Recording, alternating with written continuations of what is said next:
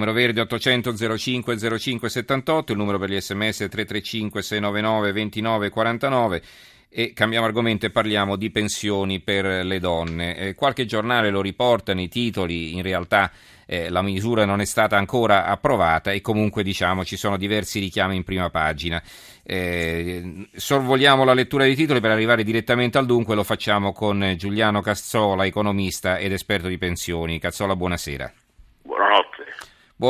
Allora, eh, ma insomma, lo dicevo all'inizio, è un po' sorprendente questa misura, eh, visto che noi siamo sempre stati abituati a pensare che, dato l'allungamento della vita, bisognasse allungare anche l'età pensionabile, almeno così, fi, così finora c'era stato spiegato. Allora, come mai eh, questo, eh, questo, questo provvedimento in direzione opposta? Allora, guardi, questa cosa è una storia lunga, nel senso che è stata fatta dieci anni fa nella legge 243 del, appunto del, del 2004 che è passata alla cronaca come la riforma Maroni.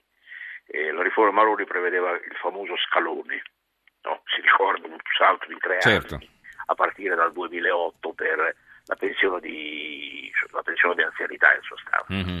E Maroni ritenne di lasciare una norma sperimentale per le, le donne consentendo loro fino a tutto il 2015, fino quindi dicembre del 2015, la possibilità di andare in pensione con 57 anni di età, 35 di contributi, 58 se autonome, 57 se lavoratrici dipendenti, eh, però sottoponendo la, la, pensione al calcolo contributivo, interamente al calcolo contributivo. Mm.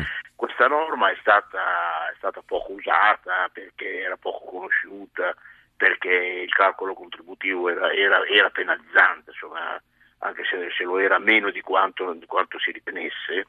E poi ci sono stati ulteriori provvedimenti, tra i quali uno, le, diciamo, le, lo, la finestra di un anno introdotta di un anno per i dipendenti, 18 mesi per le lavoratrici autonome eh, introdotto da, da Sacconi e il, la, la, l'adeguamento automatico all'attesa di vita che rubacchiava tre mesi in più ai 57-58 anni. Mm-hmm. Qual è stato il problema? Il problema è stato che eh, secondo l'Inps, ma in questo costretto, costretto dal, dal Tesoro, perché eh, io mi sono occupato di queste cose quando ero deputato e questa circolare è in giro quantomeno da due anni, no? questa circolare di cui mm-hmm. ha parlato il Corriere questa mattina eh, costretto dal, dal Tesoro, ha dato questa interpretazione che entro il 2015 si doveva consumare e il requisito dei 57 anni, dei 35, dei 58 anni, dei 35 mm-hmm. e l'anno di finestra.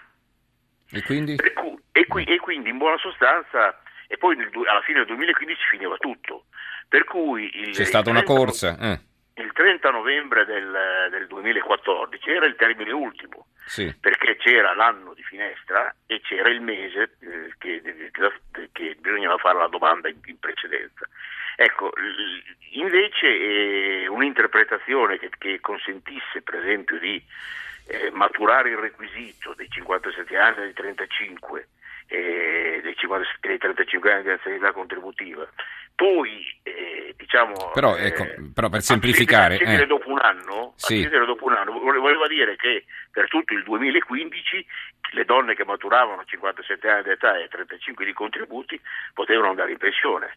Eh, però io quello che le volevo chiedere, insomma, anche perché sì. diciamo, eh, quello che c'è da capire, qual è la convenienza, perché pare ci siano molte domande, allora. di approfittare di, questo, di questa scappatoia, diciamo, di poter andare in pensione prima eh, con 35 anni di contributi e 57 di età e eh, però avere anche un assegno ridotto, pare del 15-20%, è così? Sì, sì, dicono che chi fa delle stime così, anche se è difficile avere una regola generale, anche perché il calcolo contributivo lo si fa, lo si fa su, su, sui versamenti che una persona ha effettuato.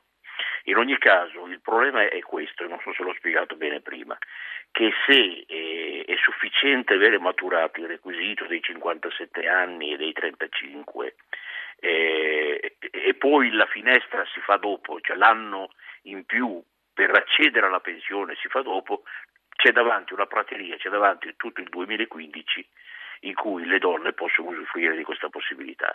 Se invece, come chiede la, la ragioneria, come ha sempre chiesto il Ministero dell'Economia, come hanno sempre chiesto i ministeri, non nonostante il parere contrario dell'Inps, l'anno bisogna consumarlo, bisogna consumarlo entro il 12 2015, eh, ormai la, la, partita è chiusa perché si è chiusa il 30 novembre per i dipendenti e il, il 31 maggio addirittura del 2014 per gli autonomi. Mm-hmm. Perché è diventato conveniente questa cosa che è stata dimenticata per dieci anni? Sì. È diventata conveniente perché la riforma Fornero ha allungato molto i requisiti anagrafici. Peggiorato ancora di più. Mm-hmm li ha allungati molto, li ha allungati mm-hmm. quelli della vecchiaia e ha messo...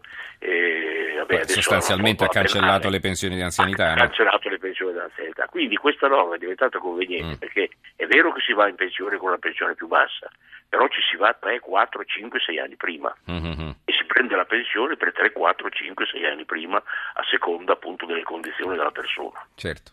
Eh, ci scrive Pietro da Lingua Glossa in provincia di Catania, l'età pensionabile della donna dovrebbe essere di 55 anni anche perché la donna lavora in casa, insomma questo è un vecchio discorso perché diciamo, il lavoro domestico non è considerato usurante, diciamo, da questo punto di vista uno fa il doppio lavoro, la doppia attività e quindi una volta c'era in effetti questo vantaggio per la donna di poter andare in pensione prima dell'uomo, adesso si stanno un po' parificando. Donna, però la donna, la donna ha un'attesa di vita più lunga. Mm. Che arriva agli 85 anni, per cui diventa veramente impensabile che una, una persona possa stare in pensione 30 anni. Mm-hmm. Eh certo, perché qualcuno le deve pagare queste pensioni. Certo. E eh, qualcuno poi le deve pagare, insomma. ecco, però un'ultima domanda, una rapidissima risposta. In altri paesi si sta invertendo la tendenza, non adesso solo come per l'Italia, questo caso delle donne, lei ce l'ha spiegato da cosa origine, però in effetti si sta pensando di ridurre l'età pensionabile. Questo per esempio mi pare stia avvenendo in Germania.